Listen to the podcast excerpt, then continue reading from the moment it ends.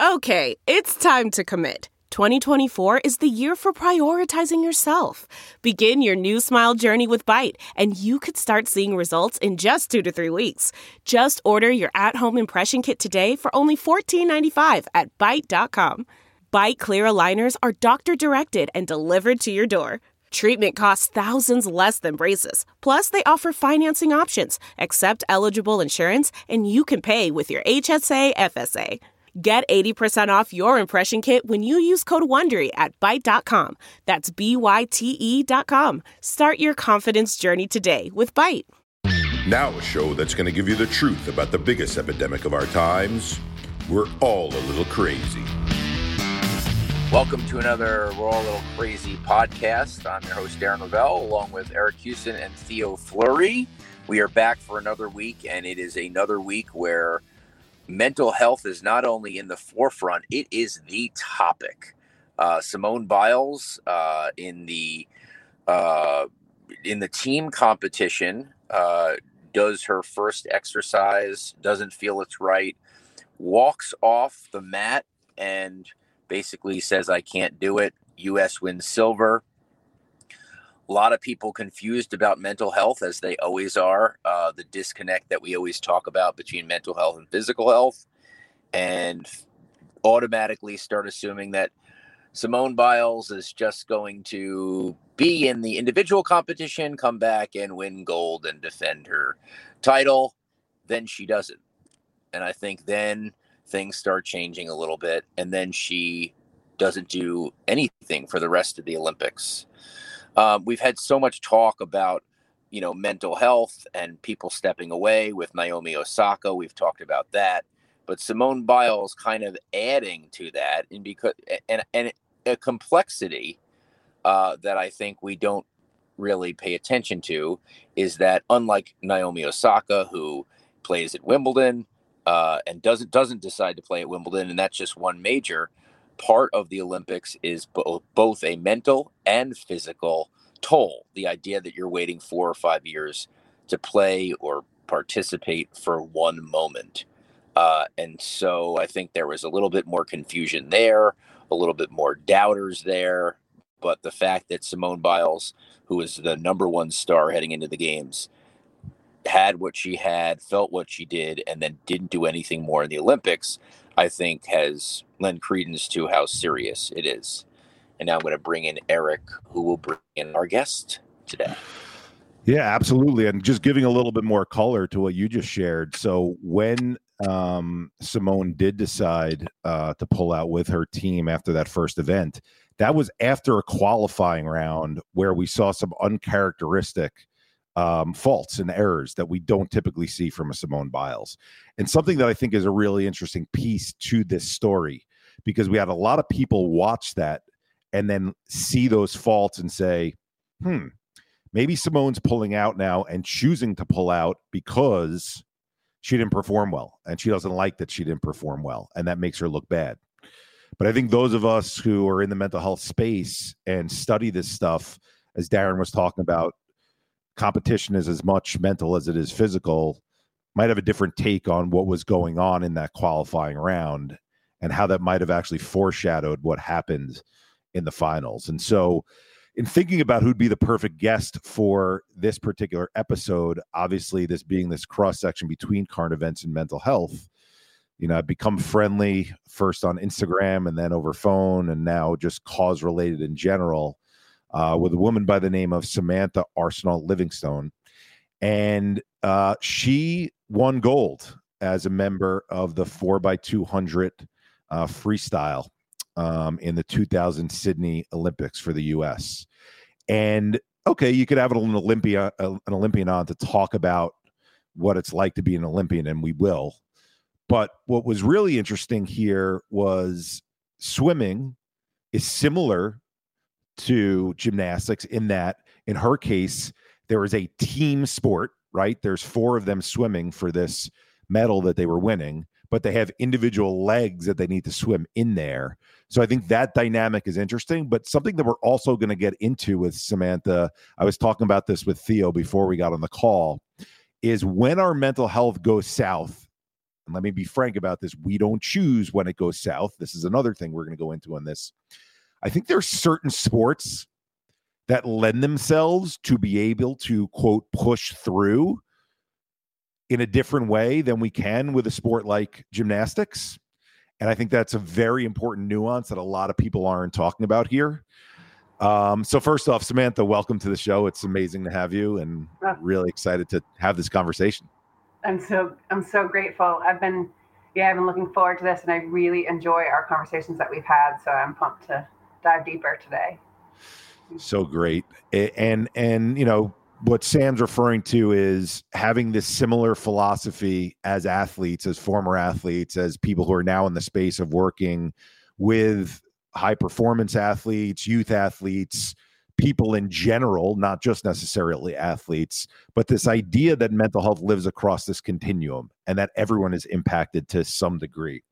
So, Sam, if you wouldn't mind, you know, this gets talked about in documentaries like The Weight of Gold um, that um, someone that you're familiar with, Michael Phelps, was in. Can you talk a little bit about when you're this high performance athlete before you ever get to an Olympics and, and you're competing in Olympic Games?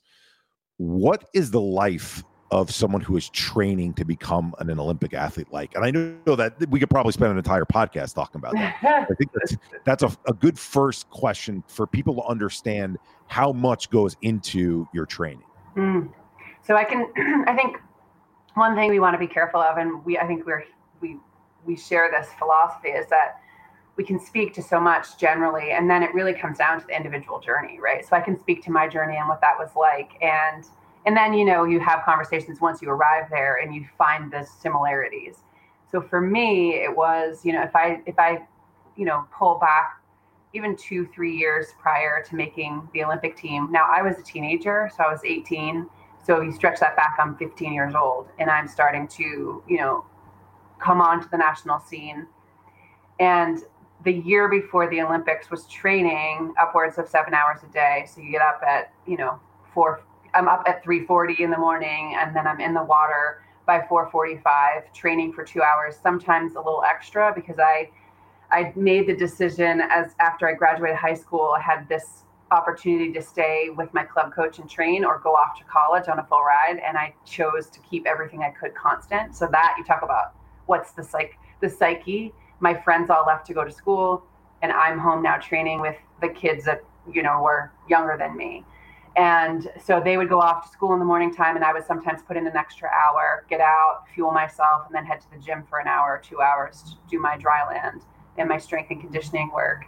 There'd be a little bit of rest, and then back at it in the afternoons. And so in the morning time, actually, for that entire year leading up to trials, I was training two times a week in the morning completely by myself. And so that was, you know, the enduring and being alone, especially in that sport of swimming. And I think to some degree in gymnastics, though I've never competed in gymnastics.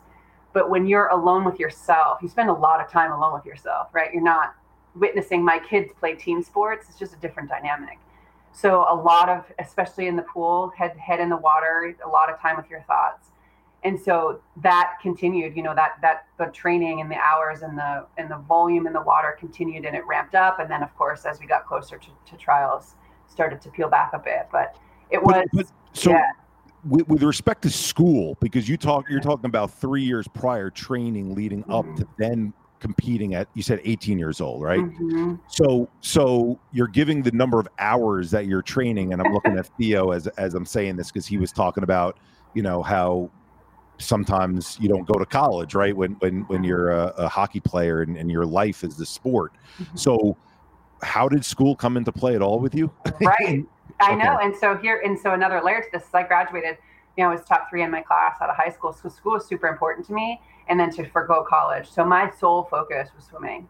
And to keep a tiny semblance of balance, if you call it that, I don't know, we could get into that word.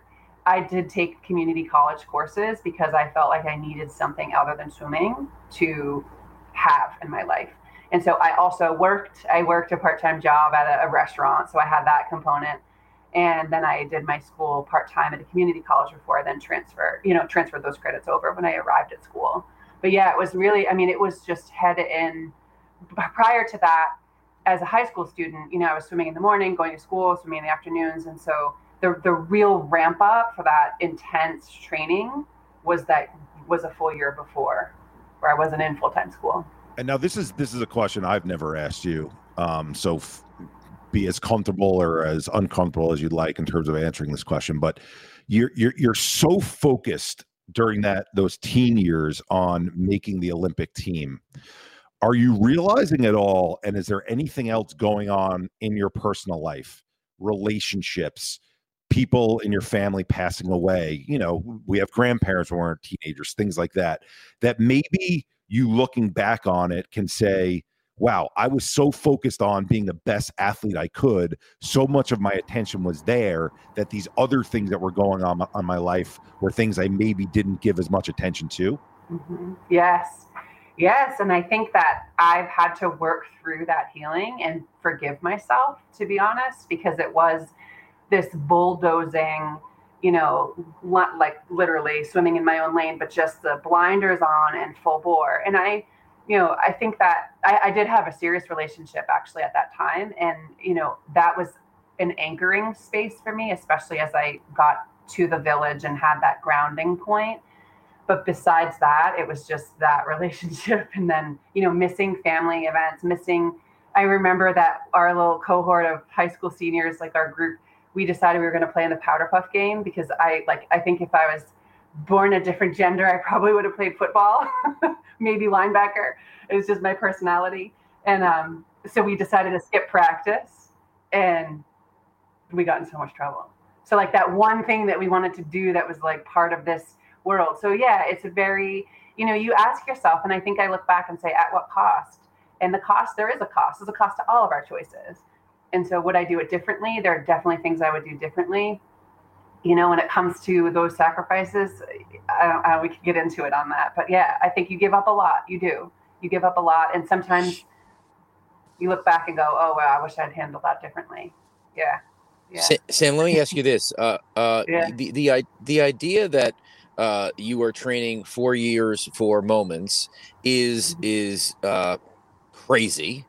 Uh, it's insane. It, the idea that's what makes the Olympics watchable to people right? Like, I don't care normally about swimming, but guess what? Mm-hmm. If you're to tell me that these people train for four years for this moment, I'm interested. I, I would be mm-hmm. interested in a toad race if toads trained four years for one moment. So, um, my my question is, it is a mental insaneness, the idea of it. But did you ever train mentally? That's a great question. So I not in any formal way, but my coach stumbled upon this work from the Australian Sport Institute and would print out like this one email was like remember dial up like that's what we're talking about that time period so he, yeah yeah he'd print out these, these visualization exercises and so in that way um, I did do those and I did those. I, I ate that up. Anything that he could give me that would train my mind in that way, but never in a formal way. Right. And that, yeah, yeah. And processing, and this is where I want to bring Theo into the into the conversation is, you know, where I was going with that question, Sam, is yes, you you, you by choosing to train for the Olympics, you're foregoing some of the things that other people your age are doing. But I also think athletes are a great microcosm for anyone who has a great focus on anything that we bulldoze through things and we don't allow ourselves to process. So i, I want to bring it that you know into a center place because people might say well i didn't train for the olympics it's not about just training for the Olympics. This is a hyper example of that.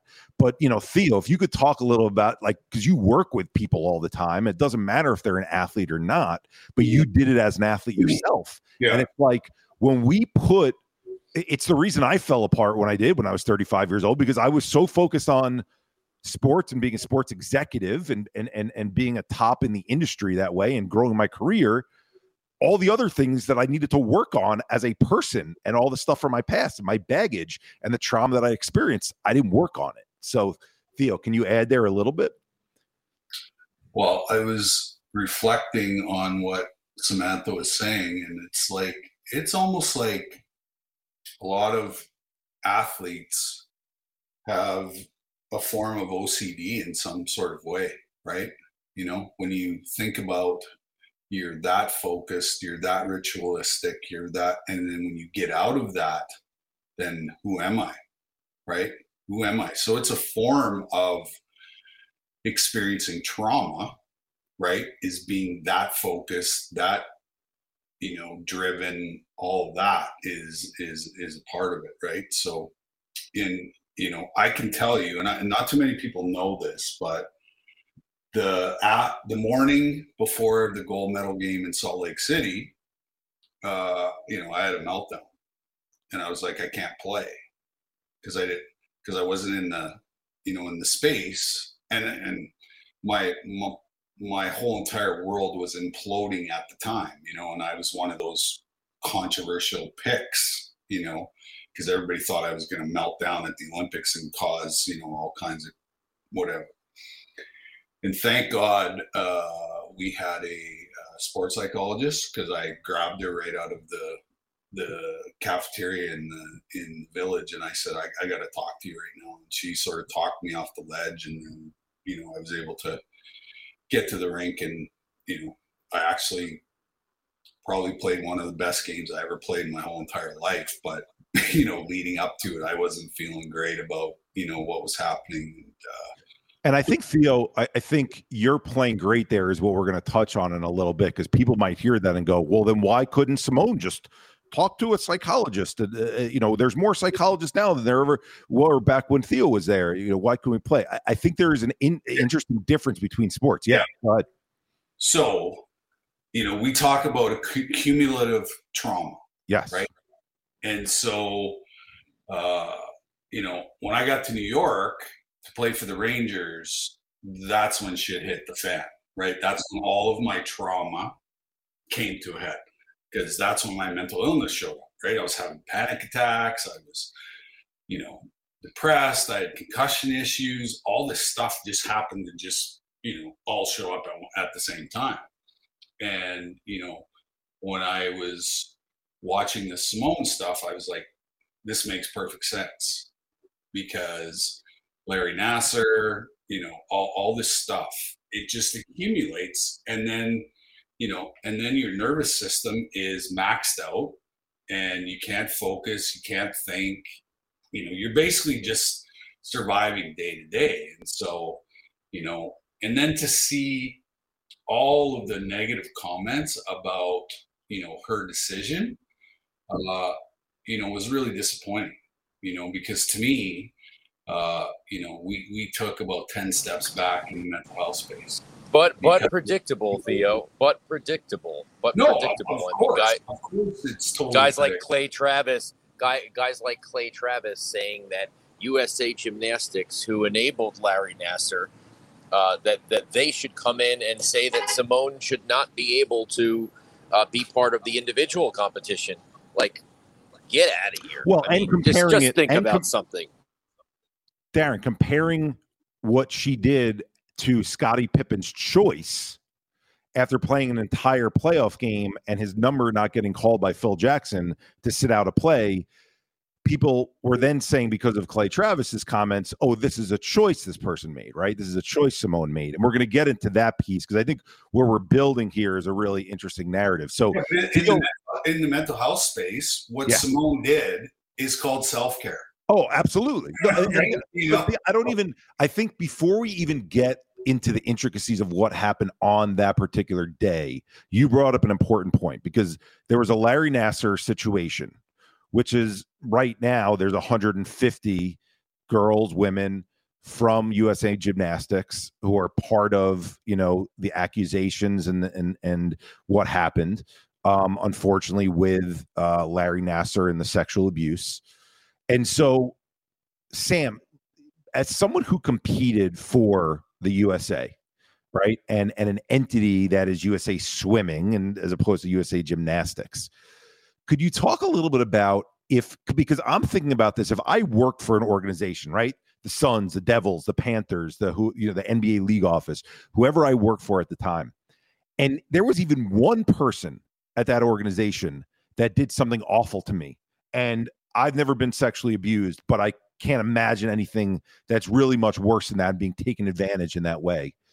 To have to compete and knowing that yes you're representing your country but you're also representing this entity that did not protect you and your teammates and your friends and your peers how much more difficult that would have been and as theo talks about cumulative trauma you know because i think chronologically what we're building up here is what ended up happening on that day. So sam you talk a little bit about how that might have played in if that was a part of the history of going into then competing in the 2000 olympics? Yeah i mean i think that with if what was his part of the history. Well, if if USA Swimming had done something right, yeah. I, I, don't want to put words or or or ideas right into into what might have happened ever with. USA Swimming, but let's say they made a controversial decision that your you and your fellow teammates didn't agree with, or one of the executives treated you all really poorly and talked down to you and verbally abused or whatever mm-hmm. just that, that there was this bad feeling towards the organization going mm-hmm. into the olympics yeah how that might have impacted your your focus, your attention, your desire, your commitment. I can so I can I can relate. So as someone that survived and and is still you know healed from trauma, and also is healing from trauma, I when I saw the date line up, and so someone a woman that I follow who's an advocate and a supporter, a legal advocate for the gymnast, and she she shared a date, the 25th of July in 20 I think it was 2018 and there was like a pivotal important date and i know as an as someone that navigates trauma like anniversaries are triggering for me right? And so never mind that you're now representing and putting on like the, the one of the coolest things was opening and unboxing all the team usa gear. Like you dream of this like as a kid you dream of wearing the usa gear and being able to represent your country. And so then to have navigated something that then becomes and i can't speak for her but but I can imagine and empathize that that then becomes triggering in of itself because I mean for me it was like even like a helicopter right related to the hospital experience with my daughter and what she went through with her open heart surgery. There's a helicopter in the sky and I my body and my nervous system would be reacting. So never mind something that you literally work. We talk about all those hours you work all your life for this moment to be able to do this thing. And then you you're able to do it and there's such a high cost that's then hidden and buried and and and the shame that is around that. And so then you speak about it and there's this you know shining a light on the shame and then you you put that back on. I can only imagine um you know it's how hard it would be to compartmentalize truly to be able to then say okay and to reframe and to, to do that healing work. And so yeah i just it's so layered and the fact that she's the sole survivor, right? She's the one that's there, like still competing on that team. Can you can you explain that to everyone because I think that's an important point when you say sole survivor because obviously there are others who survive per se, Correct. but in terms of competing, competing, still competing. right? Yeah, she's and, now competing, and no one else that was part of those 150 are on this right. team now in 2021 competing in Tokyo. Yeah, and she said her quote that she felt an obligation to keep going, right, and to represent those that have been so deeply hurt. So I think that that, you know, you add to it's the compound. It's what Theo's talking about, like the compounding layers, and and then we can't, you know, we can't begin to understand someone's circuitry, right, and what is their tipping point, what is their edge, and what they need to do, and what boundaries look like for them, right. So that, but that idea of putting on the USA gear, and you know, you bring in USA Swimming and there's also abuse that's happened there that's been covered up. You know, I think the NGBs and the USOPC, like I experienced abuse as an athlete from my coaches. Um, it was verbal and it was something that as the gymnasts were coming forward and were speaking, I also realized, you know, at the time was 36 years old going, oh my gosh, I experienced abuse. Like I've never right. in my life before used that language. Right. So, you know, yeah it's because you're a child at the time and you yeah. don't necessarily know theo shares this with me all the time about abuse. You you know the abusers groom the abused and and and you as a child don't necessarily know how to recognize it. And and so for people who say how could you let that happen? right? It's you're not letting that happen. And and sam candidly as you could tell by the way i was asking the question i didn't know the history with usa swimming right? I was giving you a scenario and here not hey, surprisingly. Every, every kids organization has had a scandal because abusers, that's where they hang out. that's where they hang out, right? So, you know, and and and a piece of this story now as we build is what Simone has shared is that it took her a while to open up to her mother about what happened. And for those of us who are trauma survivors, which by the way, I believe is everyone in the world, right? Everyone's been through something, but there's different amounts and different times and different ways that when she opened up, because we can really relate to this of when you finally kind of you know open up the jar if we want to call it that or the bottle's been shaken and and and there's carbonation and you open up the you, you screw open the top and and it explodes out is she tells her mom and then she describes this period of depression where she's in a room and she can't leave a room how many people know that about Simone Biles when they're watching her perform on stage in Tokyo maybe they've heard of the Larry Nassar thing but I don't think many people know that here's a young girl who, young girl, young woman who we see doing these beautiful, you know, moves on, on stage. I guess is, is exactly what it is. It's on stage. Is is she Eric? Yeah. Eric? Eric? She's yeah. seen as the most confident, the most confident person in among the most confident people in the world. That's yep. what she's seen as, and so you have that disconnect that you always have with how could that person have died by suicide like he was the happiest person or or you know how could the most confident person you know not want to be out or I thought she was the best and had always conquered this all. That is part of the challenge. Like that's what we're all talking about here. I mean, that's yep. the the fact that if you're swimming or you're doing a, a, another sport, you might be able to get through but not win the dizziness, what's caused by anxiety. In gymnastics, it's nearly impossible given the balance required. We're going to get to that, Darren, uh, because because I think it's more than dizziness, right? And and and the neural connection, the neurobiology, we're going to get into, that's an important piece of this. And and I think that that people again looking at this as a choice uh, are not understanding the the bigger picture. So, you know, Sam, you've taken us through the preparation going into the Olympics. Now take us you arrive at the Olympic Village, right? And and the world is looking at you, your country is expecting you to perform. What does that feel like? I know yeah. that again, we could we could do whole shows on just any one of these sure. questions, but yeah, that no, and there's so much. I just want to keep saying, yeah, jump into it when I hear you talking and Theo and Darren. I just, I'm like, uh huh, I'm nodding my head. So yeah, the Olympic Village. I think one of the things that stands out to me is that we sat down and we were like shown the history of USA swimming.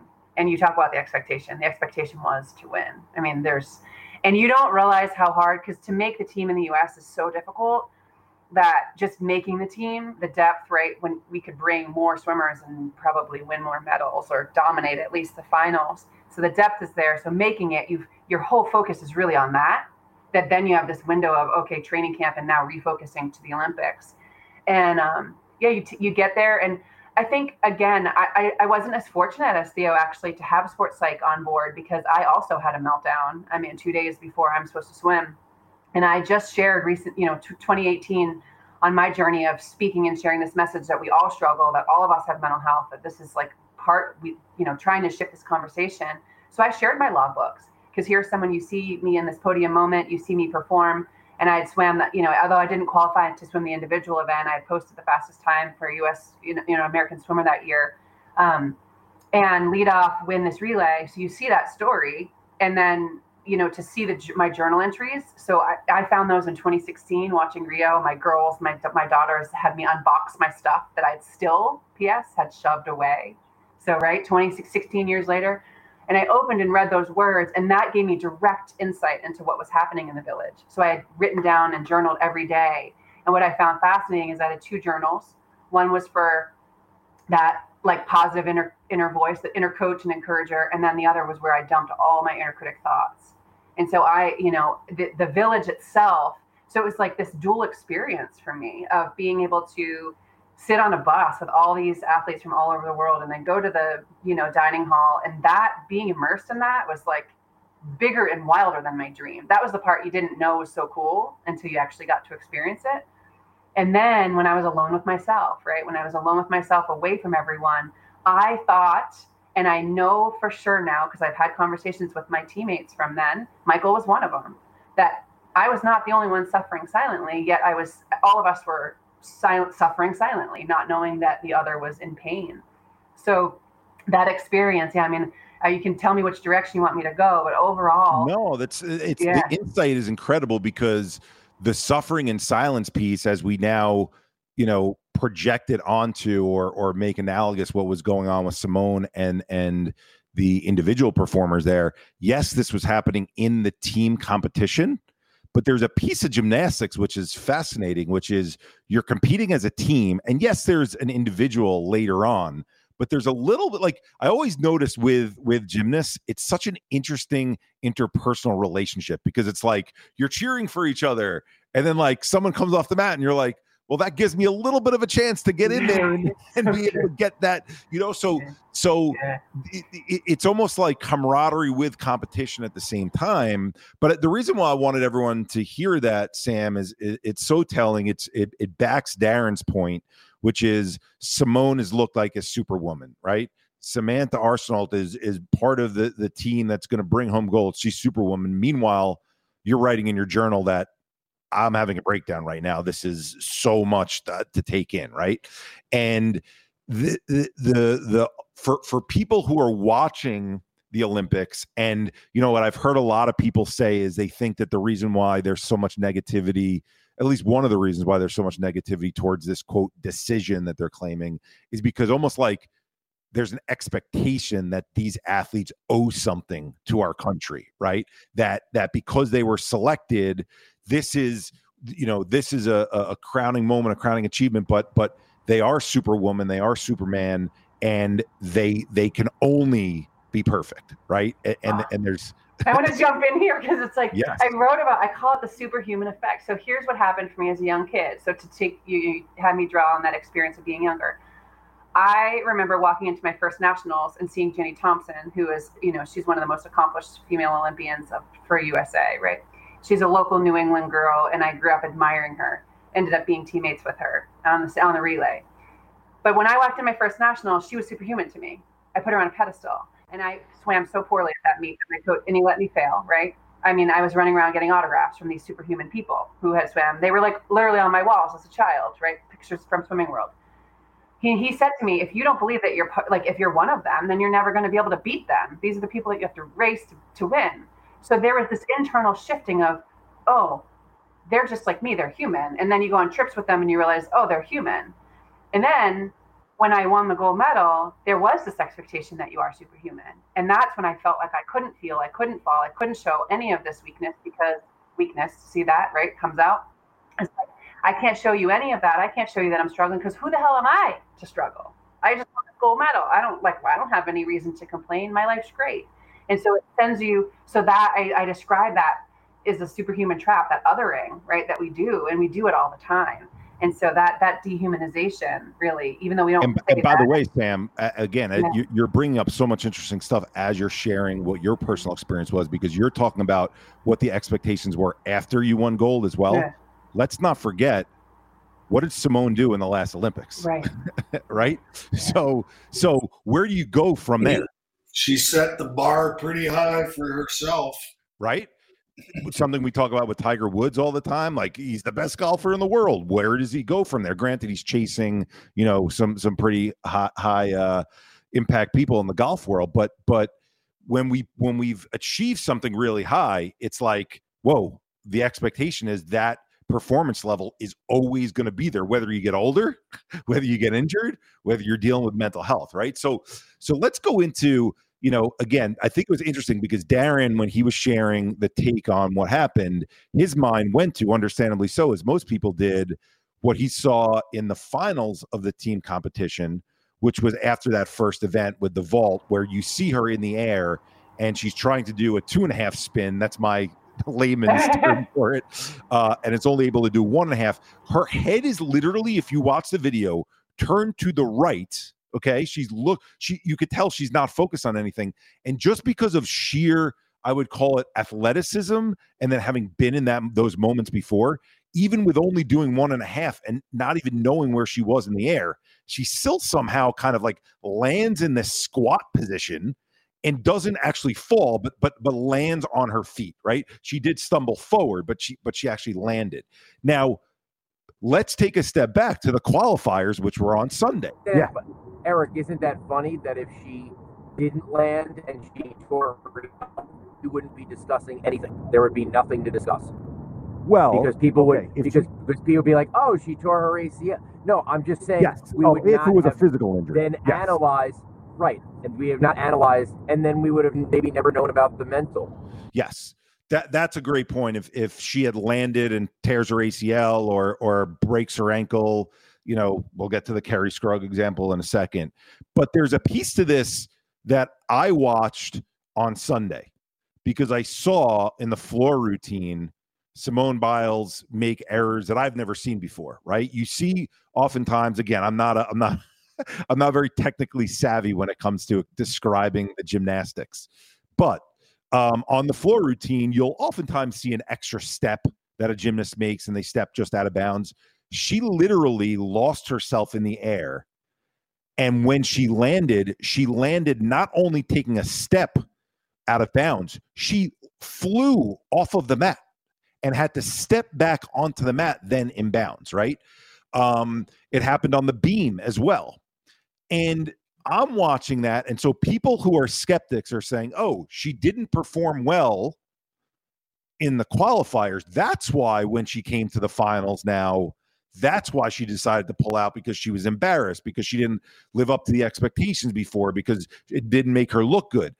I, as someone now, I'm going to give a quick personal story. I shared this on social media. When I was a chief revenue officer with the Florida Panthers and this all went down with me, I went one day from running a staff having presentations I had to give in front of fans in a suite at a game that night, um, having to wrap up the office to the next day not being able to get out of bed, being agoraphobic, and and I remember this very specifically because my mother was visiting because she was excited. It was early in the season. She asked me to order something on the phone from a restaurant, and I couldn't read the menu and couldn't get myself to understand what was on the menu and actually have a conversation with these people that I was ordering from. That's how messed up my brain was. Okay. And I've also described that when I go through dips, even to this day, because trauma has impacted me over time, though I do exercises now and I've gotten myself to a much better place, there's some physical feeling. So, and this is this is clarifying Darren's point. It's not so much a panic attack or an anxiety. I think some people think, well, that's what mental health is because it fits in this category. It's the change in the neurobiology, it's the tightening of the vagus nerves, it's the inflammation of the cells, it's the changes in the way and the hormones are released in the body that some of the symptoms that I feel like I'll be typing, just doing regular work, and I'm a lefty. So I don't know why it happens to my right side. Maybe it's because that's the side I use less, but I feel that side being slower than the, the right side than my left side.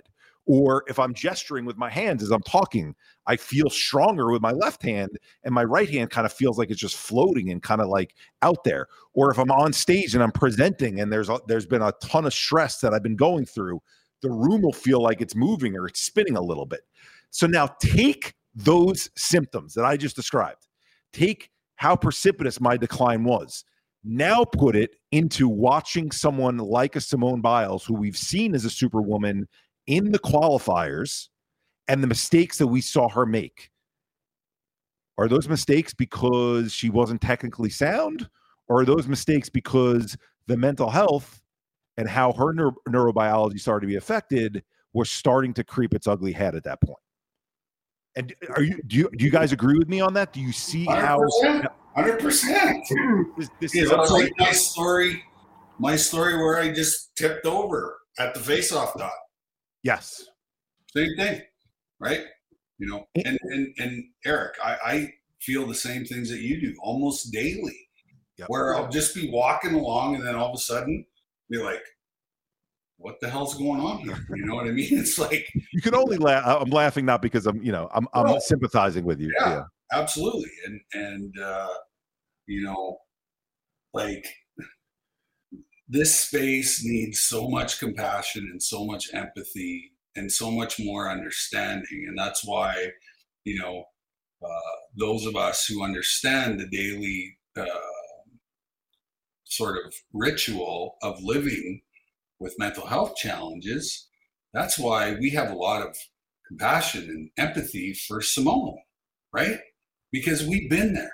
Like, you know, I've been there, I don't know how many times when in my professional career, you know? And when you play hockey for Canada at the Olympics, you're not there to win silver or bronze. Like you're there to win the gold medal. If you don't win the gold medal, it's a disappointment, right? So, you know, there's so much layers of of stress, and we all know that when we're under stress, what do we produce? Cortisol. Cortisol is like acid in our body.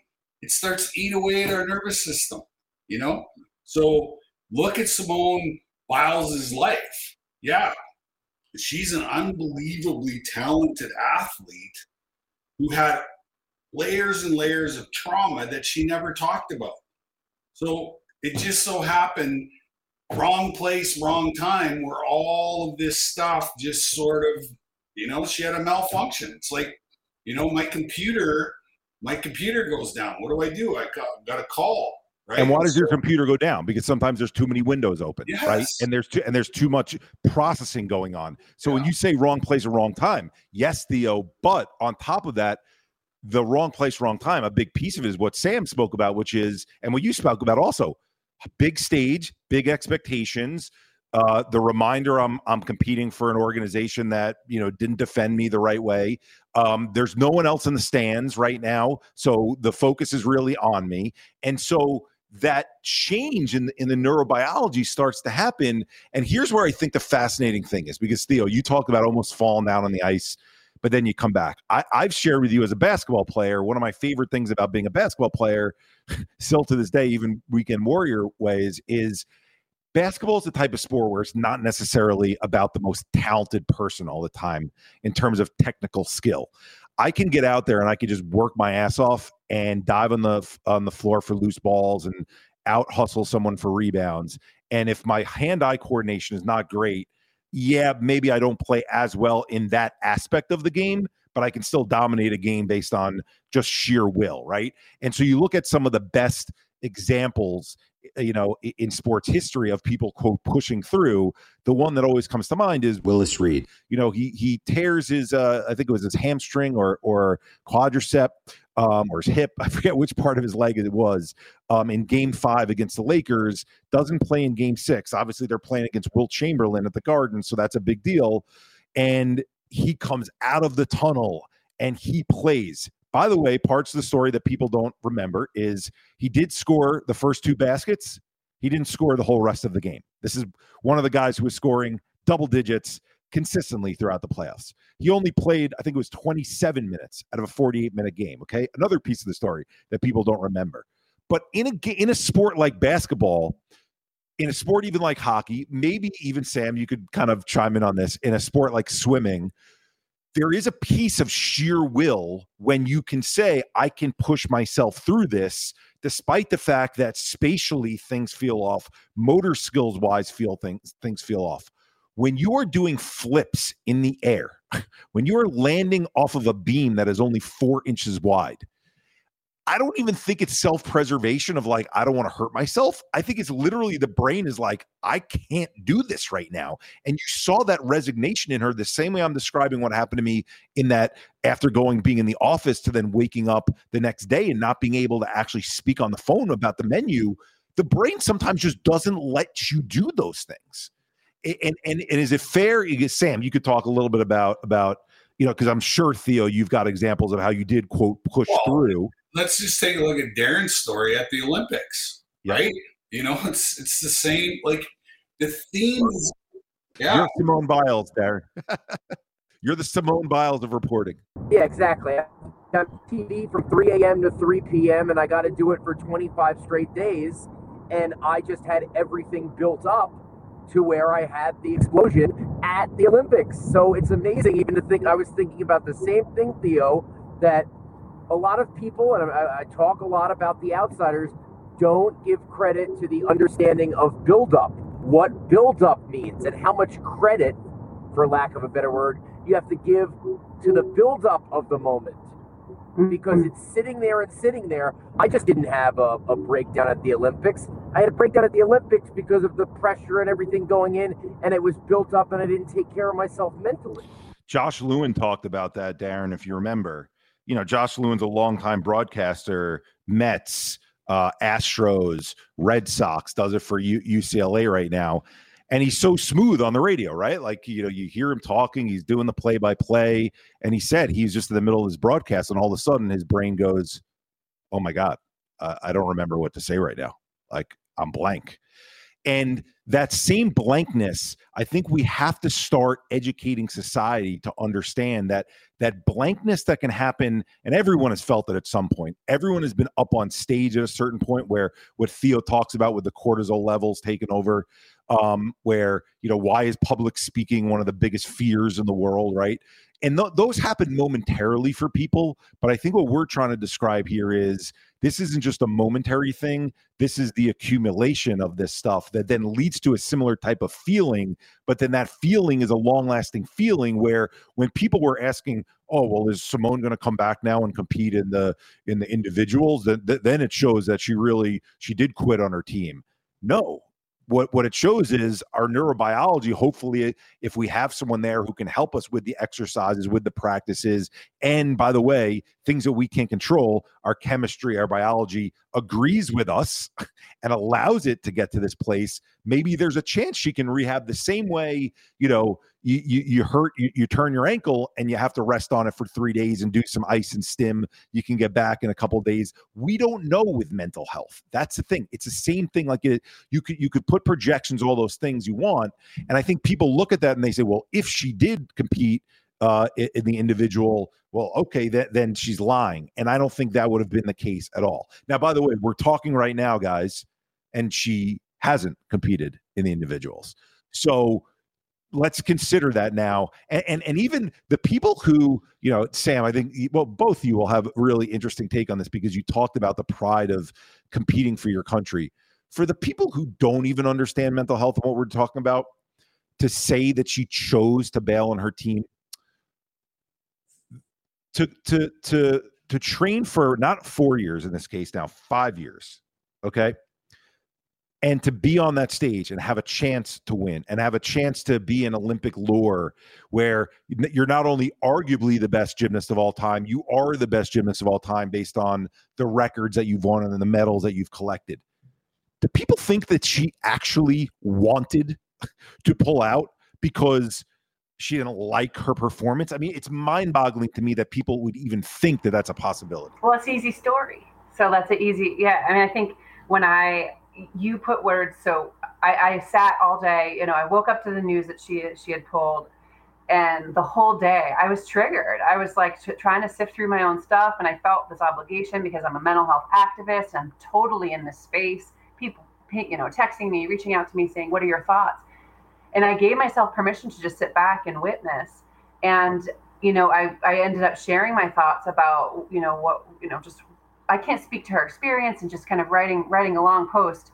And then the next day you shared and you nailed exactly what was really, really the underpinning of what was what was getting me. And it was that she could have tried harder. That that there was actually some level of control when it comes to this navigating mental illness and when we get hit. And I think for me in my trauma recovery, I spent years, the first few years of doing the healing work, beating myself up and getting so angry that I'd get triggered that I'd stay down longer.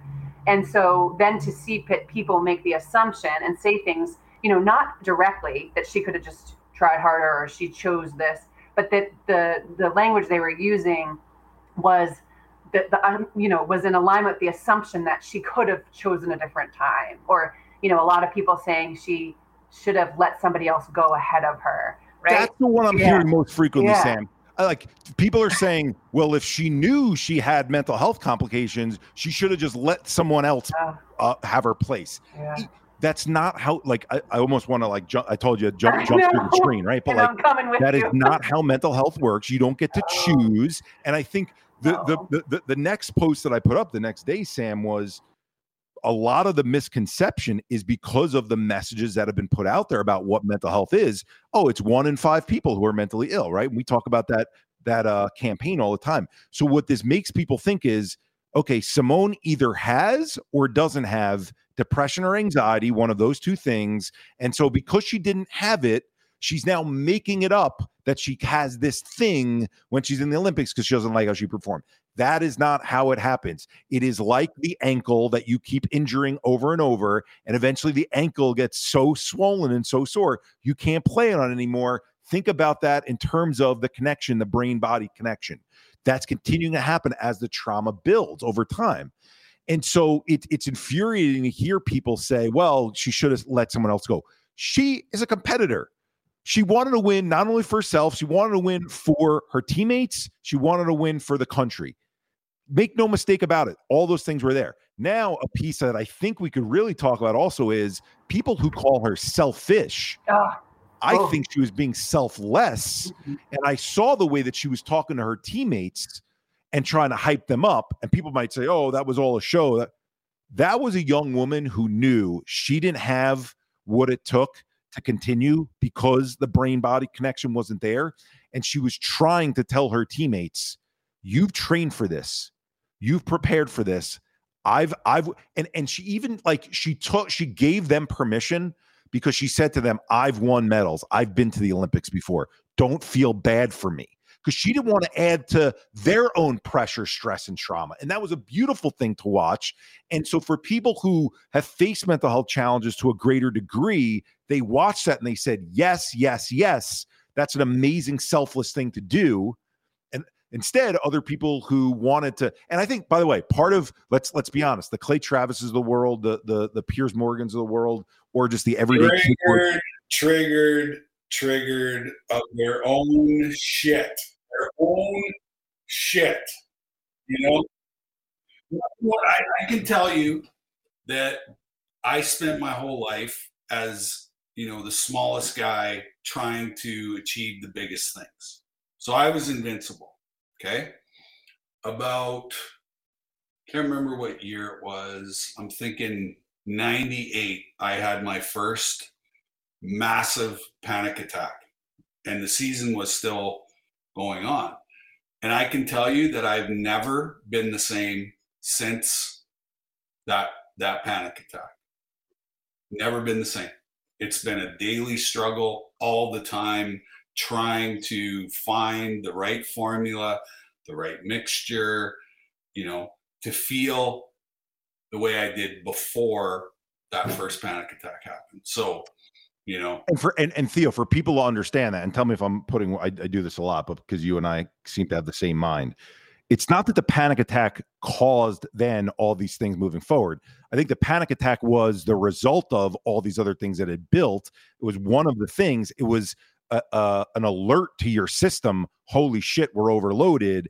And because of the overload over time, that's what you've been working your way out of and working towards healing with.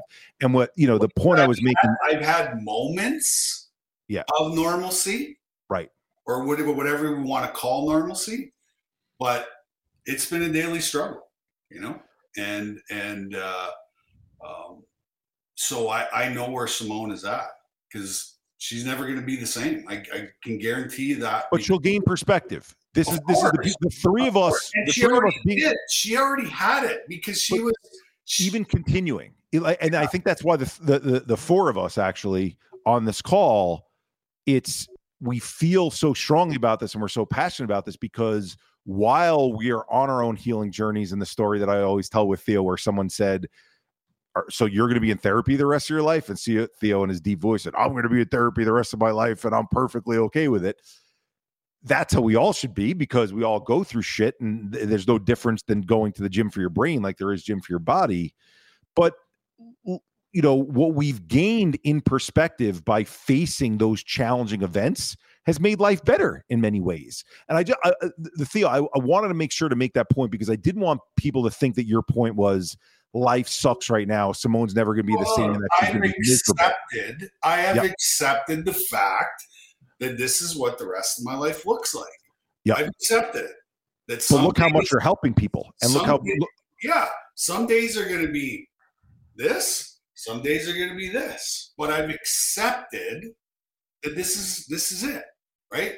Because of if you look at my trauma history, you look at my physical trauma history. You look at all that. Yeah, of course I'm going to be a little bit messed up, right? But I didn't accept it because I'm wired to win. So I thought that I could like destroy mental health. No, no, no, no, no. Just accept it, find ways to live with it. And on the other end, help other people who are going through the same stuff as you because there's so much healing in the helping piece. Because, you know, we have mirror neurons in our head and we go, I, in your eyes, I see myself as. And I'm either at the same place as you, or it's a reminder of where I used to be. And so I can give myself a break saying, wow, I am getting better. Will I get to the end goal? I don't know, but I'm certainly going to keep trying. Yep. You know, and I think that's the beautiful thing, Samantha, right? Like, is, is, you, you're never the same right? As you go through these traumas and they impact your central nervous system, you rehab them back, you get them to better places. But I think life becomes more beautiful in some ways because of the challenges you've been able to overcome and because of the way, as Theo said, helping is healing. So you're feeling like, why are we all on this call? Because it feels good to help other people. That, that that's something that we might not have had had we not been through what we've been through this passion to be able to give this way like who else gets together on a weekend is like, sure, let's just dedicate an hour and just yap and talk about this stuff, right? Like you're laughing, right? But, but that's the reason so why. True. You and you're reminding me. Oops, sorry. Go ahead. There are no coincidences. No. You know, yeah, th- this what you said about suffering, like all of it. This the, we could pull on each of these threads, really, of, of all, all the all of what we've talked about a little deeper.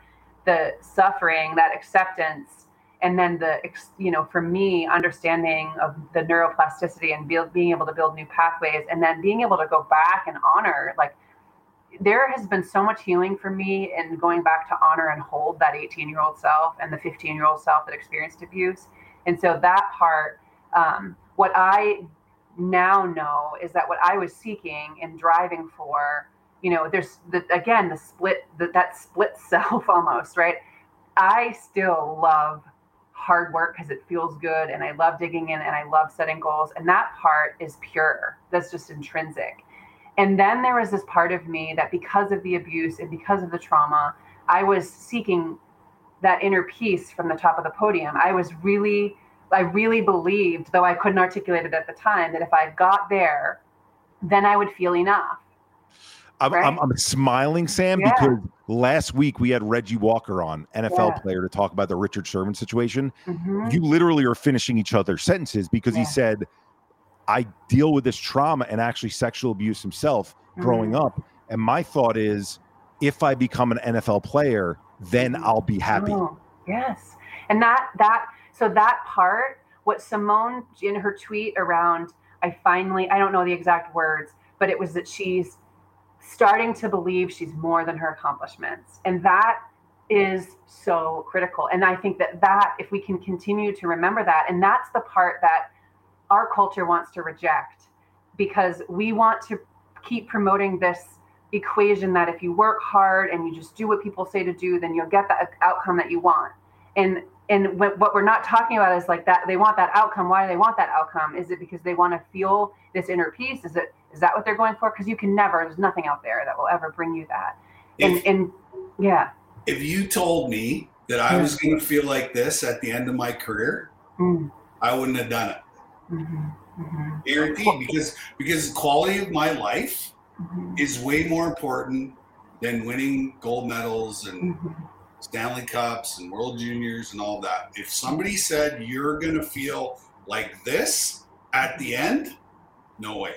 Uh-uh. And, and I think you're speaking uh, directly to coaches' fears. So in the work I do, it's really in the protective, proactive space of let's stack, let's help them get strategies, skills, tools. Of course, get abuse out of sport. Like let's shift the culture, but helping to provide language and skill sets so that you can experience a path of achieving greatness and getting to the top but you're not what you're looking for at the top isn't actually that inner peace. You're it's just the icing on the cake. It's the journey right? And so i think that so many coaches are afraid to even move in the direction of having this conversation because they're so afraid that everyone's going to quit and they're not going to they're you know they're, they're not going to want to do it anymore because if we go here everything's going to implode. And I think that we there's a path forward. I think using our knowledge and being able to tap into the collective of all of us who navigate this to say, what would you do different? What would you have given? You know, what could you have done or provided? And can we, in some capacity, pay that forward so that we can create a different way? Um, so yeah, that's and and, and valuing. Every coach knew that I was angry and full of rage, so they coached me that way they coach they go let's get this guy as pissed off as we possibly can because when he's there he's in the zone. Right. And where's the human being? Where's the care about the human being that they're but, I'll, but I'll also share this because sam you work with coaches. Yeah. that was a way to motivate theo's productivity to be the best. Coaches i want coaches to realize and hear someone like sam who works with coaches on a daily basis someone like us who go around and work with college coaches on the d1 level there's ways to motivate players. There's ways to help them release and rewire out the shit that's been inside of them that improves performance, that does and, and makes performance even better than what Theo's describing of the crack the whip, crack the whip, crack the whip of of getting to play better. That's what we have to get to in terms of educating our coaches, educating even our parents, right, who want, who want their kids to be the best, is understanding instead of saying things like, and Sam, you and I have had this conversation one on one. Instead of things that saying things like, you know, time heals all wounds, or forget the last play and move on to the next one, which are these cliches that or coaches relax. always use. Yeah, just relax. Just, just relax, right? or, or Theo's favorite one is, you know, take the aspirin and put the band-aid on, you know, uh, tape tape the aspirin to you. It'll yeah. feel better, right? We used to um, get concussed. They used to tape an aspirin to our forehead and tell us to get back out there. It, but but but we're not as like as that's why it's important having a little bit of a background in a competitive space because when we talk to office managers when we talk to coaches when we talk to anyone in a leadership position we're not asking you to forego productivity we're asking you to look at it another way as to how we can help your employees, how we can help your athletes, how we can help your children, even for that matter, when we're talking to parents, perform better because there's a healthier way to be able to perform in the sport as opposed to what we're currently doing. Yeah. Abuse, abuse doesn't get you, it may get you to the highest level, but what it leaves behind, that footprint that it leaves behind is, you know, there's thousands and thousands of stories of former athletes who are all struggling now because of because of verbal, emotional abuse, you know, through the through the whole entire process, right? And so and, and Theo, I, like yes, like the you know you hear terms like Bronco Nagurski, right? Like all these like old time football players and stuff like that, and like even like an Eddie George right now, right? Who's like body was just put through the ringer, and I respect that. You know, people look at that and say, well, that athlete has gotten that to that point. But I also want to like in the moment, Theo, like as we're coaching these athletes, forget about for for a second the long term is those of us who understand the brain and the brain body connection can help you with your athletes, with your employees to perform better, not doing that way, even if you're not, even if you are the person who isn't concerned with how healthy that person is three years after they're on your team or work for you in your office. We can help you get them to, to perform better by understanding the brain better. And, and well, can you imagine giving giving kids a toolbox, a mental health toolbox? Can you imagine how much better they're to be. It's just. Yeah. This is like we could go. You want to keep going? You got more hours. This is exactly. I feel so passionate about this. I mean, and just to get into the nitty gritty for a minute, when you look at flow state, like you look at peak performance, and then you look at the work and the body of work, Kristin Neff, who, who studies self compassion down at University of Texas, you that we have that line that the inner critic is my edge has got to die. we that needs to burn. That needs to go away because what we know is that you can access flow state. Like you have to have the emotional regulation, right? You have to have that attentional regulation and ability. Like all of that is so critical. So I say, yeah, we achieved this much. How much more can we achieve? We don't know. So we use these stories of people who push through, but it's like, okay, what could they have done? And I like I like talking in X's and O's, right? Because sometimes when people hear flow state, Sam, if they're not I know, right? So so a good way to to to to to close this based on using your expertise is for people to think about it this way. When Theo's saying, you know, well, the, the coach was cracking the whip so that I had the edge. Okay, so you might look at that hockey player on the ice or the basketball player on the court, and you might say, they're running around for every loose puck or skating around for every loose puck or, or running around for every loose ball and they're grabbing every rebound. But what flow state is, is they're seeing the basket clear and they're going to be able to hit more shots. They're able to see a play open up before someone else can and have a split second advantage over someone else who's defending them to be able to open up the guy to score a goal. Um, those neural connections and that ability to be in the moment where it kind of best person I can probably use as an example who had it naturally was Jason Kidd. If you watch him on the court, he would see plays happen before anyone else would. Imagine being able to help your players, your office staff get into that flow state of under, hey, you know what? I work with Theo. I know in this particular project, Theo is going to answer this question in this way. So I can prepare because I know his question is going to come that way. So it's not just a sports thing and so it's it's beautiful because it's it, you know the work that we do is is is education it's convincing it's advocacy. Um uh, theo what was the word that was used for you instead of advocate? You were told you were what? Do you remember? What was that an activist. An activist. Um whatever words you want to use for the stuff that we do. Activist is used for those of us who are still angry I had someone say that to me too. They were feeling my anger then. That's funny. but I, there's so much to be like we right we when we lean in with the anger, and I think that that when you said it's they're triggered, right? Speaking of the people who are just reacting to this, this is a moment for us, all of us, regardless of what you've said so far about what you think about Simone's decision. It is a time for all of us to pause and to see what's happening in us, what is stirring in us what is what am I angry about? What is you know, and and so I think there's so much to learn when we're when we allow ourselves to pause. But but honestly, how many people can self reflect? Yeah. Like less than one percent. well, I'm hopeful.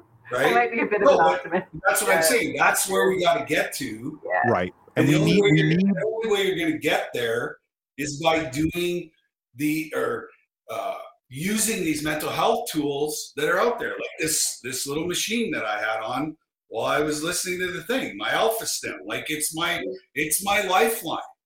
This is my lifeline. When shit's hitting the fan, I put this thing on and I'm like, oh, okay, thank you.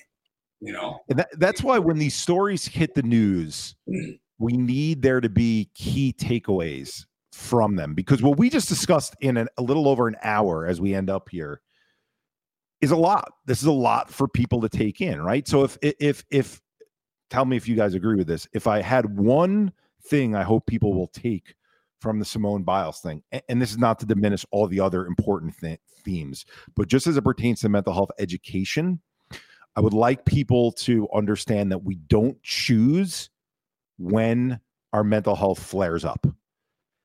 And and if and if and and if people understood that we are all susceptible to those flare ups and that they can happen at any time that's where compassion will come from. And by the way that's where people will be proactive themselves in terms of wanting to build resiliency and wanting to not have those things happen to them as frequently. So unbelievable hour plus um Samantha, people can find you at S L I V I N G S T N, right? Uh, on, uh, uh, my my brain remembers this from seeing it so many times on Instagram. Um, but but you'll see Samantha on all the stuff that we're doing with Same Here profiles as we're doing more events. She does a lot with her own coaching and with um, mental health first aid. So look her up, reach out to her.